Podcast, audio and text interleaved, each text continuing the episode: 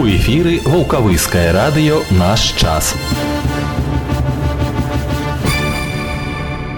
Чацвер, 2 лютага на календары, гэта Волковысское районное радио, и в ближайшие 20 хвилин с вами я, Олег Уштоль. Информация з жыцця района, а таксама темы про бяспеку и социальную оборону насельніцтва наперадзе, далучайтеся.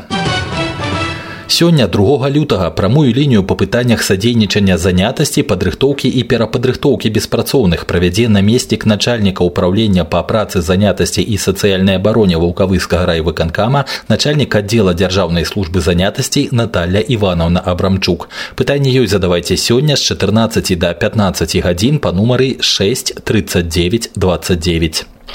Чарговую суботнюю прамую линию 28 студзеня праводзіў старшыня Волковысского районного совета депутатов Віталь Навідскі. Ад жыхароў района поступили 3 звароты, якія закраналі пытанні капітальнага ремонту шматкватэрнага жылога дома, абслугоўвання прыдамавой тэрыторыі і добраўпарадкавання дарогі. Пытанні накіраваны на разгляд по компетенции с наступным інфармаваннем заяўнікаў. У ближайшую субботу 4 лютага с 9 до 12 гадзін прамую линию по нумары 5 13 60 проведе наместник старшыні Волковысского райвыканкама Игорь Александрович Соловей. На минулым тыдні у Лидзе прайшлі абласныя агляды конкурсы прадпрыемства Гродно Аблгаз по выніках 2022 года. Падраздзяленні прадпрыемства и их работники змагаліся за званне лепшых у некалькіх номинациях, звязаных з аховай працы и пажарнай бяспекай. Годна праявілі сябе ў аглядах конкурсах прадстаўнікі вытворчага ўправлення Волковысгаз. Лепшым спецыялістам па пажарнай бяспецы Гродно Аблгаза прызнаны майстар аварыйна-дыспетчерской службы нашага вытворчага ўправлення Петр Иванович Поплавский, а коллектив Волковысгаза занял 2 место у номинации «Лепшая организация працы по ахове працы». Пытанням аховы працы ў лясной гаспадарцы быў прысвечаны семінар нарада Гродинского державного вытворчего лесгосподарчего объединения, які прайшоў на пачатку тыдня на базе Волковысского лесгаза. У ім прынялі ўдзел прадстаўнікі кіраўніцтва об'яднання, начальники бюро аховы працы и инженеры по ахове працы лесгаса в области, специалисты прадпрыемстваў партнёраў. На базе Волковысского лесгаса были разгледжаны пытанні выканання техники бяспекі при адводзе лесасекі ў высечку, доглядзе за леснымі культурамі і пагрузцы драўніны, аказанне першай дапамогі при покусах насякомыми и иншее. Специалисты нашего лесгаса разом с представниками вытворцы рассказали удельникам семинара о перавагах адзінага у Беларуси автомобиля сортиментовоза на базе МАЗ МАН, який працуе в Волковысском лесгасе. Таксама были обмеркованы практичные пытания работы с программным продуктом АРМ ахова працы, во укоранении якого наш лесгас таксама стал одним из першых. Хвилинка про надворье. Сёння надвор'е абумоўліваюць атмасферныя фронты і няўстойлівая паветраная маса, якія паступаюць з акваторыі Балтыйскага мора. Атмасферны ціск у дзень расце. До канца дня па Гродзенскай вобласці будзе пераважаць воблачнае надвор'е, часам ападкі, снег, мокры снег і дождж. У асобных раёнах слабы галалёд, на дарогах галалёдзіца.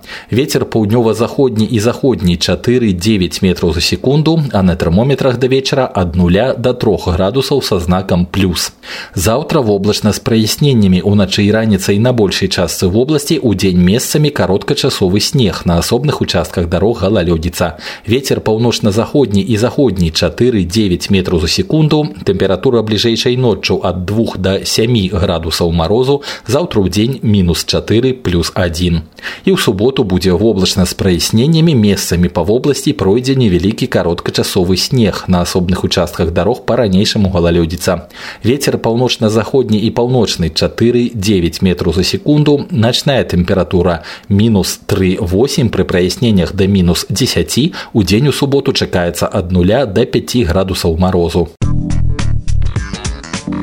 Добрый день, это Волковысское районное радио. Сейчас пятница, это Волковысское районное радио. Как обычно, мы проводим... Доброго дня всем. А день сегодня... Здравствуйте, это Волковысское районное радио. Добрый день, радио «Наш час».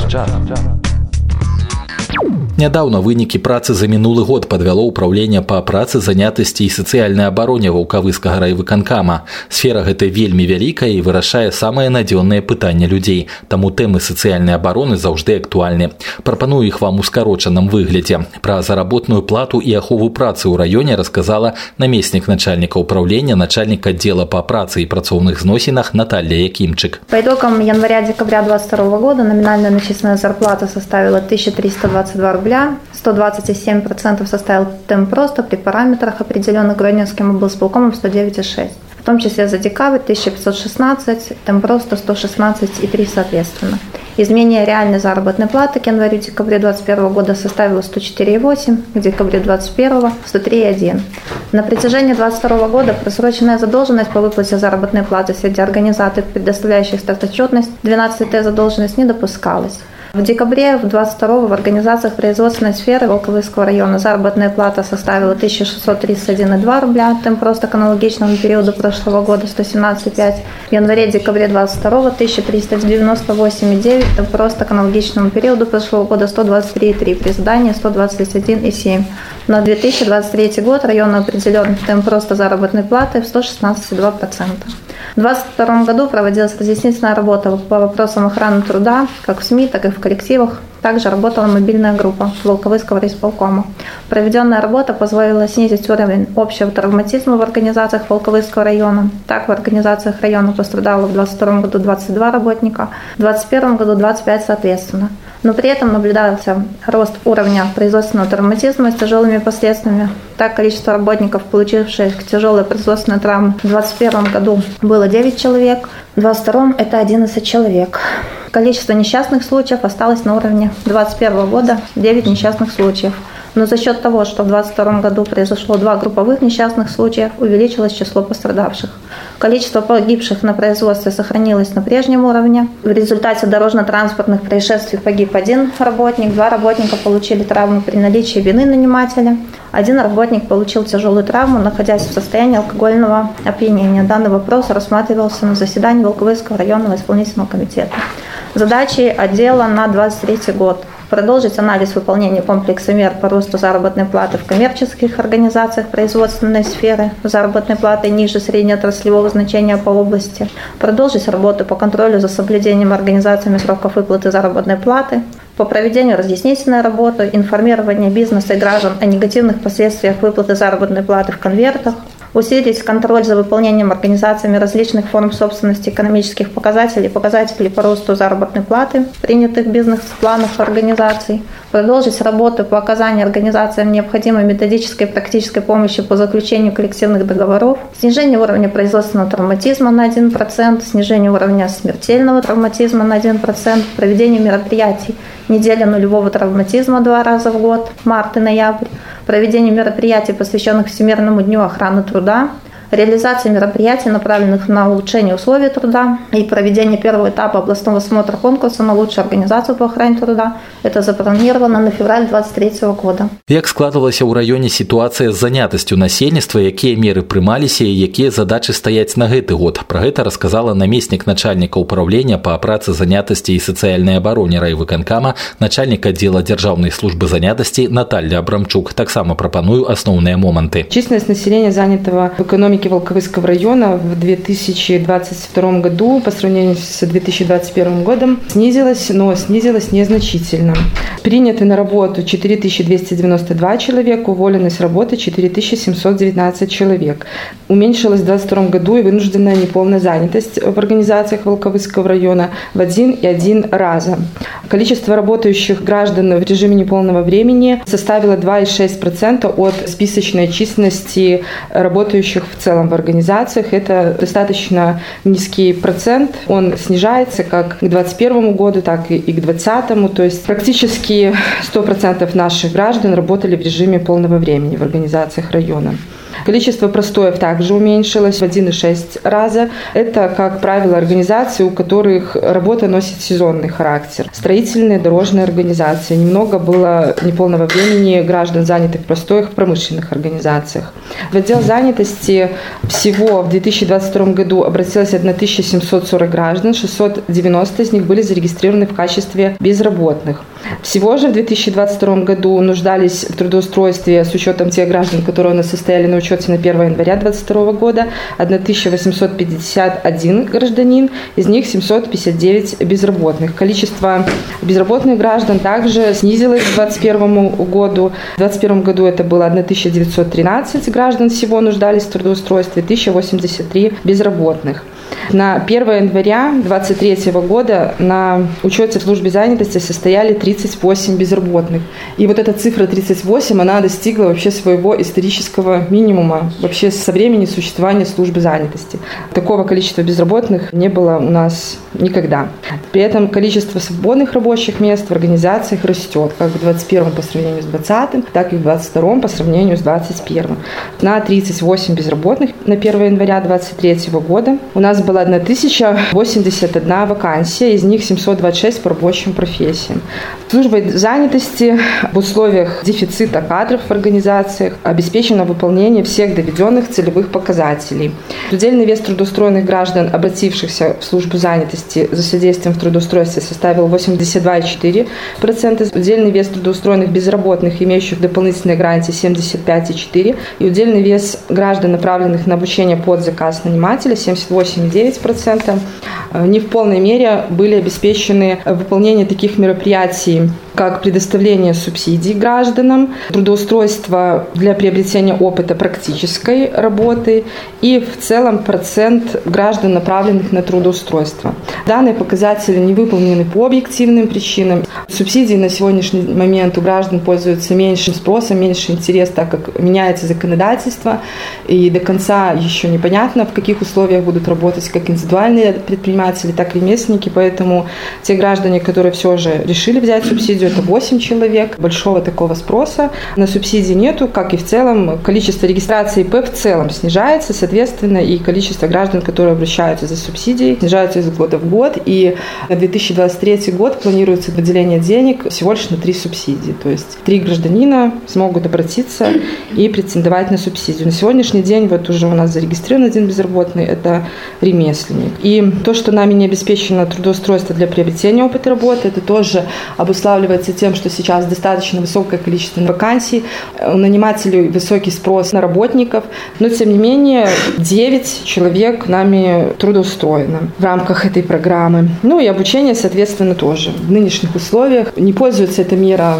популярностью у безработных, потому что вакансий много, есть возможность трудоустроиться, получить разряд во время работы, получить профессию, разряд и при этом получать заработную плату.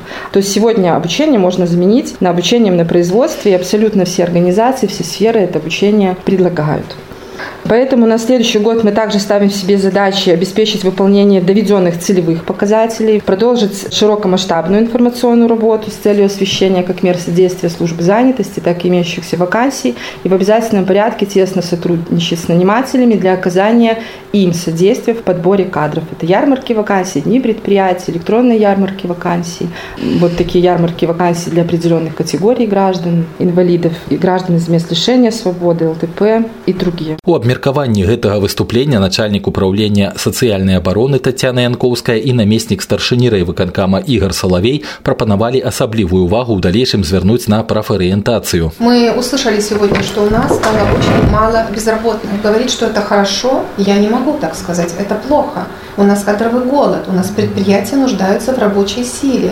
И нам, наверное, нужно свои усилия направить на широкомасштабную работу с молодежью, с подрастающим поколением, вернуться с к той профориентации, которая раньше была у службы занятости. Мы должны входить в учебное заведение и начинать работать даже, наверное, не со старшеклассниками, а со средним звеном школы для того, чтобы формировалось, скажем так, уважение к рабочим специальностям, что они хорошо оплачиваются. Если проанализировать зарплату, то, скажем так, она очень часто превышает заработную плату высокоинтеллектуального труда. Есть такое. И мы усилия отдела занятости должны направить на это. И еще одно из направлений, и оно очень актуально в сегодняшнее время, это работа с людьми с ограниченными возможностями. У нас 6% людей с инвалидностью. Давать им возможность получить специальность в зависимости от их диагноза и в дальнейшем работать по трудоустройству. Поддерживаю Татьяну Викторовну и чуть-чуть дополню. Я накануне нашего итогового собрания попросил у вас вакансий. Правильно вы говорите, профориентационная работа должна начинаться не с 10 класса, она должна начинаться с 7-8 класса, потому что львиная доля вакансий – это рабочие специальности, которые сегодня позволяют после 9 класса поступить в среднее специальное учебное заведение, получить специальность, получить профессию. И сегодняшний день там предостаточно профессий, которые не требуют какого-то опыта работы. Главное, чтобы было среднеспециальное техническое профессиональное образование. А это именно 9 класс и поступление в среднеспециальное учебное заведение. Поэтому это тоже надо уделять этому внимание. Конкретный пример. Работа доярки в конюхах. Я называю по-простому, оператора машинного доения. Сколько, вы думаете, заработная плата? 1500 с предоставлением жилья. Плюс мы можем программу по переселению, поддержка государства. Государство стимулирует переселение в ту местность, где необходимы кадры. Вот вам, пожалуйста, сразу. Да, мы с молодежью, конечно же, работаем, мы проводим эти мероприятия. Сейчас в 2022 году практика у нас проведение так называемый день с предприятием, когда учеников мы вводим в организации прямо на производство. Детям нравится вообще в принципе это мероприятие, потому что они идут, это что-то новое, нежели интерес как для нас, так и для учреждения образования. Пра вынікі года ў галіне сацыяльнай абароны працягнем гаварыць у наступных праграмах, а зараз да тэмы бяспекі. Як бяспечна карыстацца электраабагравальнікам, нагадае радыётэлефаніст пажарнай аварыйна-выратавальнай часті номер 4 райадзела па надзвычайных сітуацыях Анастасия Габровская. В целях предупреждения пожаров гражданам необходимо знать важные правила безопасной эксплуатации электрообогревателей. Ознакомившись со всем ассортиментом, вы определились с его видом, техническими характеристиками и приобрели. Основная проблема решена. В доме тепло и уютно. Теперь стоит позаботиться о технике безопасности. В первую очередь ознакомьтесь с инструкцией, ведь не все знают, что нарушение правил эксплуатации электрообогревателей зачастую становится причиной пожаров и гибели людей.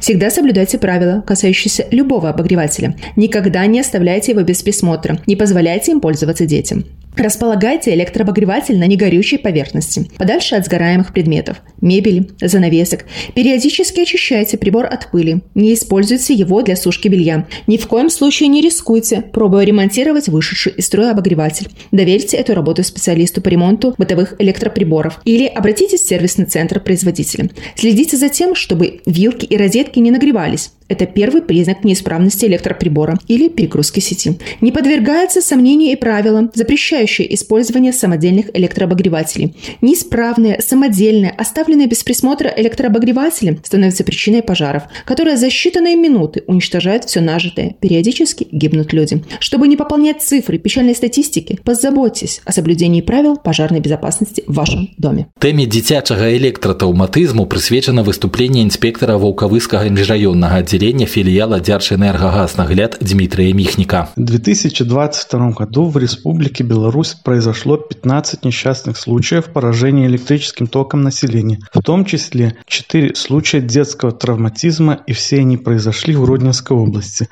В августе месяце на водоеме вблизи деревни Шандры Волковысского района электротравму получил ученик 9 класса, который во время рыбной ловли коснулся удочкой проводов воздушной линии. В октябре месяце в Сморгонском районе учащийся 3 класса получил ожоги 3 и 4 степени кончиков пальцев на обеих руках.